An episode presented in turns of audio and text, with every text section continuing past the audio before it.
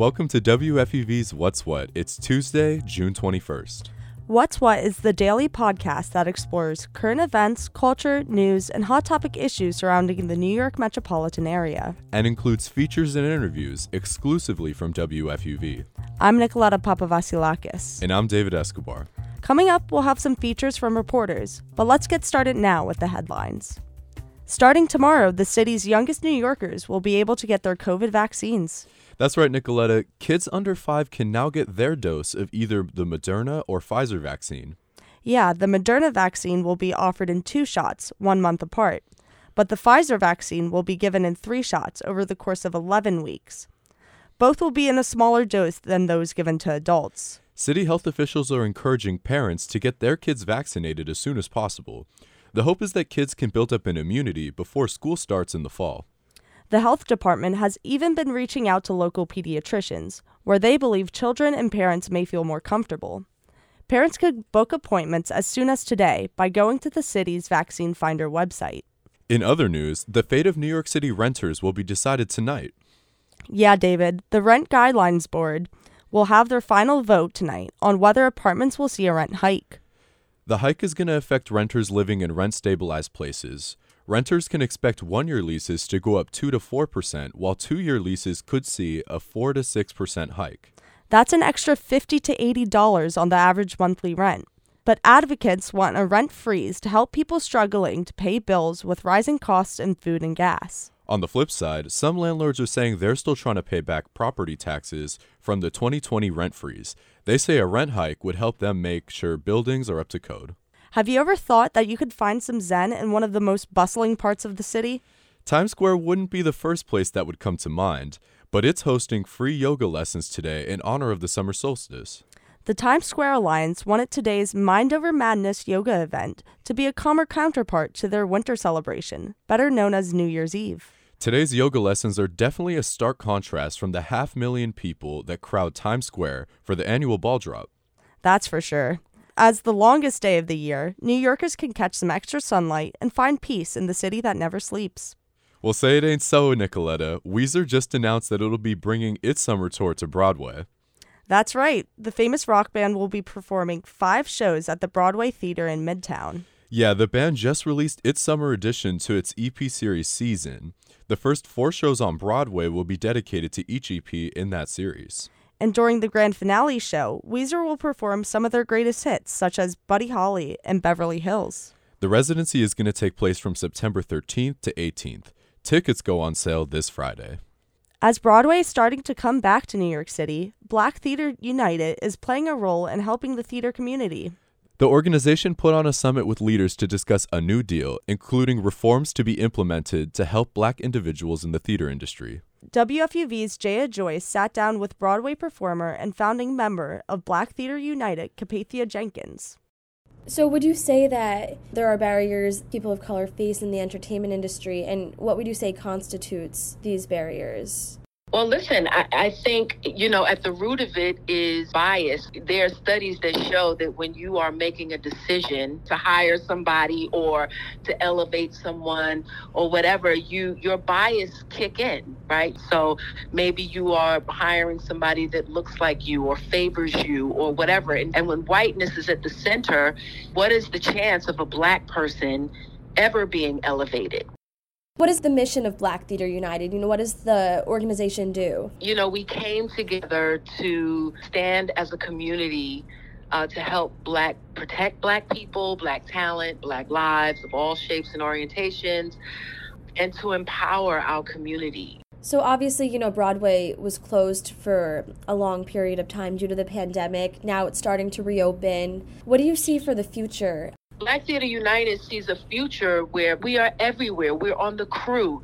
We're we're the director. We're the writer. We're the choreographer. We're you know we are mm-hmm. everywhere. And it's funny, you know, we often say to ourselves, perhaps it's not in our lifetime, right? Mm-hmm. That we see this big bright future, but we know that it's there. We we can get there. We're going to do all that we can to help move us forward.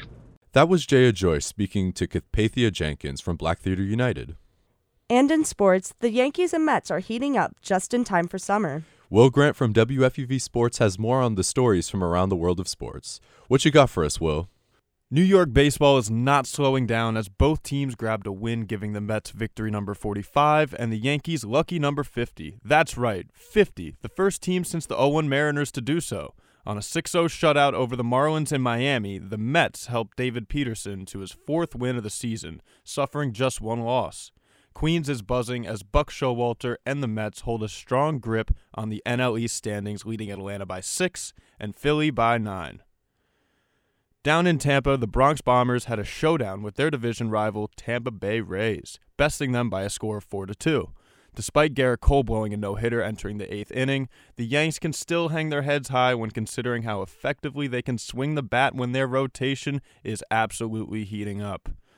Tied at two runs apiece in the top of the ninth, Aaron Hicks tripled to right, driving in Josh Donaldson as their third run. Just after, Hip Hip Jose Trevino hit a sac to left, which drove Hicks home and gave them a 4 2 lead down in Tampa. Over on the ice, we saw the Lightning in Tampa Bay respond to Colorado's Avalanche, which has dug them in a hole so deep that many think they can't return. On home ice, the Bolts persevered and crushed the Avies by four goals, tying the series 2 to 1, still in Colorado's favor. Steven Stamkos of Tampa Bay had a goal to go along with an assist. Nikita Kucherov contributed two of his own assists, and Nicholas Paul put one in the net for Tampa. Game 4 is scheduled for Wednesday night as Tampa seeks to tie up the series with another home victory. Finally, the most recent golfer to abandon the PGA and join the Saudi backed LIV Golf Tour is no other than fan favorite Brooks Koepka. He is the youngest golfer among the multi decorated PGA trophy hoisters, such as Phil Mickelson and Dustin Johnson, to make the transition over to the Saudi League. The sport of golf is slowly becoming polarized with these monumental decisions to leave the PGA Tour, but we can be thankful that the Yankees and Mets are still rolling.